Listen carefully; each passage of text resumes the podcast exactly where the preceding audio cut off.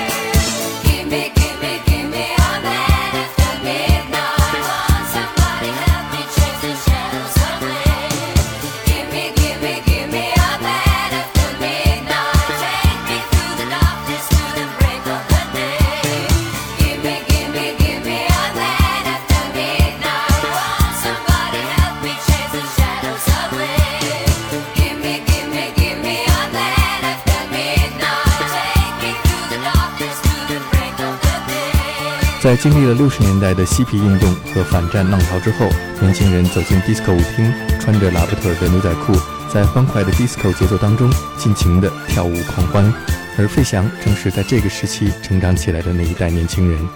我长大的时候呢，已经不是，还不是那个最更早的那个 jazz 的高峰，也不是摇滚六零年代的高峰，那些什么 Beatles 滚石我都没滚，我都没赶上。所以呢，我的养成了我在我的骨子里，我最容易表现还有我有情感的是流行音乐了。呃，有的时候呢，你知道我经过了一段时间，有一点不好意思对于这些，我就觉得 Oh my God， 我的我的这个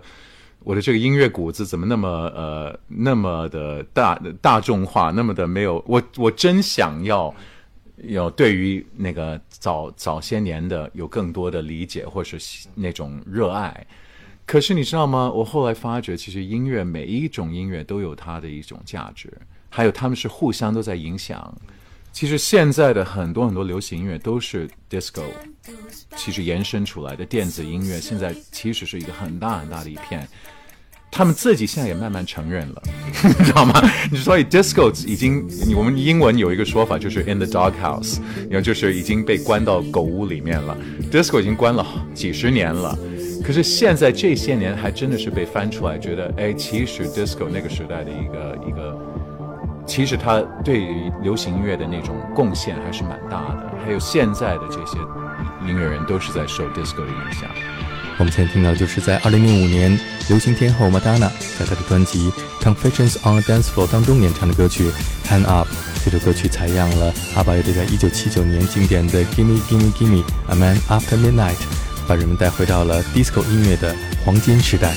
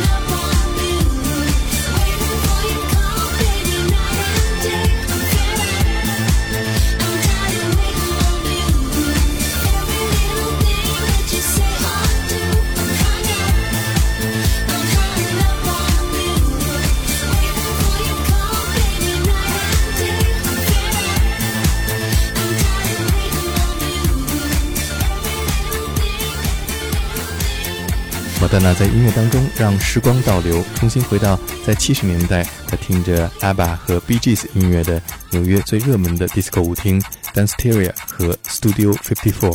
我第一次到纽约是就是七八年，我我高中毕业，然后我去了一趟纽约。我开始念大学之前，因为那个时候呃，我我想我先呃去一趟，然后我去了纽约，前面几天我就去了那个 Studio 五十四，然后的确是就是像那个传说中，它就是前面有很多的绳子，然后呢就是有人站在那儿挑。然后挤满了一个人山人海，在那个门口就是一大堆人在那儿那个，然后呢，这些看门卫的就要从这个所有想进来的人就其中挑啊、呃，我要让哪一些人进来？因为里面呢 ，Studio 五十四的特征是它是一个当代所有的这个纽约的艺术界、时尚界跟娱乐界的呃高层人士的一个一个游乐天堂吧，应该这么说吧。然后里面他们能够完全放松，也不用担心有任何负面的或是暴露的，因为大家在里面都是在狂欢，一点一点都没有那种考虑说呃哦，我现在今天在这儿我是明星，因为其实在现场有二十几个大腕儿，可每天晚上都随时都在那儿，然后他们都是互相认识，所以特别的嗯，怎么说是一个非常特殊的一个时代，还有那个环境，呃，其实 Studio 五十四的一个高峰也就是那么个七年到十年，然后就没了。然后我到纽约的时候，七七八年的时候，已经是它的那个呃还是高峰，可是开始晚期了。然后就是，然后我进我到那个绳子前面，我还不知道那个会有什么结果。然后因为那个时候才。天啊，才十七岁，啊，他们不查 I D 的，可是那个绳子这个前面的人还居然就把我给拉进去了，给挑进去了啊、呃！因为可能就凭我年轻吧，因为他们就是那个绳子前面的人，他们就是在挑今天晚上我们在这里面的环境，我们要制造营造一个什么样的一个氛围。然后当然有名人到了，他们都会有事先打招呼了。像今天晚上，啊、呃、，Mick Jagger 会来，啊、呃，今天晚上 Andy Warhol 会带着谁谁来 ，Grace Jones 会来，那他们就一定已经知道了。然后他们一到了就是哇，就直接进去了。可是我们一般人呢，都是要被挑的，那个时候要被挑的。然后所有人都挤在那门前，门前，然后，然后我就被他就会指你说 you， 然后那个绳子就拽举起来了，然后你就往前走，然后就进去了。就觉得哦，很不容易，非常不容易。可是那个进去了之后，我就觉得哇，它这里面就是根本就是很炫、很狂、很音乐，反正都放的都是都是 disco， 基本上就是那个时代正红的一些歌曲。然后大家就会跳舞啊、喝酒啊，反正其实到里面去了，它其实是很正常的一个一个一个 party， 还是非常开心的。我就记得那个气氛是非常开心的。呃，然后呢，其实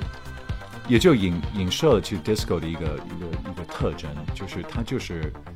它重视的就是人生的要快乐，你要抓住这一刻。然后呢，它是一种一种呃，应该说是很华丽的一个一个音乐形态，可能是这一点让为什么 disco 会受歧视。后来，因为它并不是一个。呃，它是有一些经济阶层的概念，你知道，你虽然它很大众，可是真正 disco 的那个来源是这些，像 Studio 五十四里面都是有钱人或是他们的玩物，你知道吗？所以其实是不是像黑黑人音乐或是摇滚是出自于生活和社会的一些困境。你知道 disco 一点困境都没有， disco 的音乐全部是快乐的。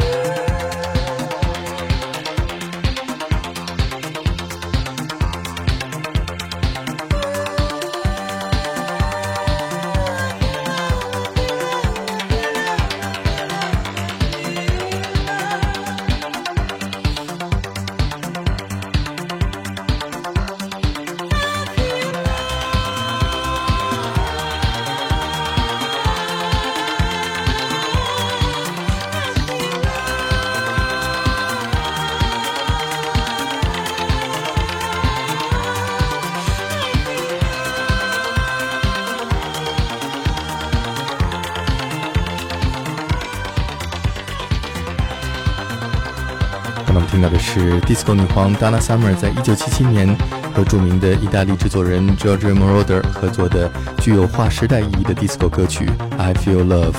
Giorgio Moroder 回忆说，当年他第一次来到 Studio 五十四，通过巨大的音箱听到 D J 播放的这首 I Feel Love 的时候，感到非常震撼。其实在七十年代， Disco 音乐不仅仅是单调的四四拍的节奏，在大部分的 Disco 歌曲当中都有非常华丽的管弦乐的配器，充满了丰富的情感。绝对是，绝对是的。呃，那个时候 Disco 很奇怪，就是虽然它是它是呃所有的这个作曲都是从那个 drum pattern 开始，可是很少的那个时代最经典的 Disco 是没有弦乐的。他们还花弦花时间在弦乐，还花蛮多的。弦乐倒有一个特征，就是什么？因为他们这样子是让这个音乐的感染力更强的。因为弦乐是应该说是所有的乐器里面，呃，我看除了钢琴吧，应该是说最有人声的那种色彩在里面。它你拉那个拉的时候，小提琴它可以拉出很多很多的非常微妙的细节，谁拉同样的一块音乐都会不不同，所以弦乐的那种表达能力在它是有很多情感在里面，呃，所以我觉得 Disco 那个时候的成功，也是因为他们把弦乐放进去了，就是能够让它生命力在里面，因为弦乐是用人人工拉的。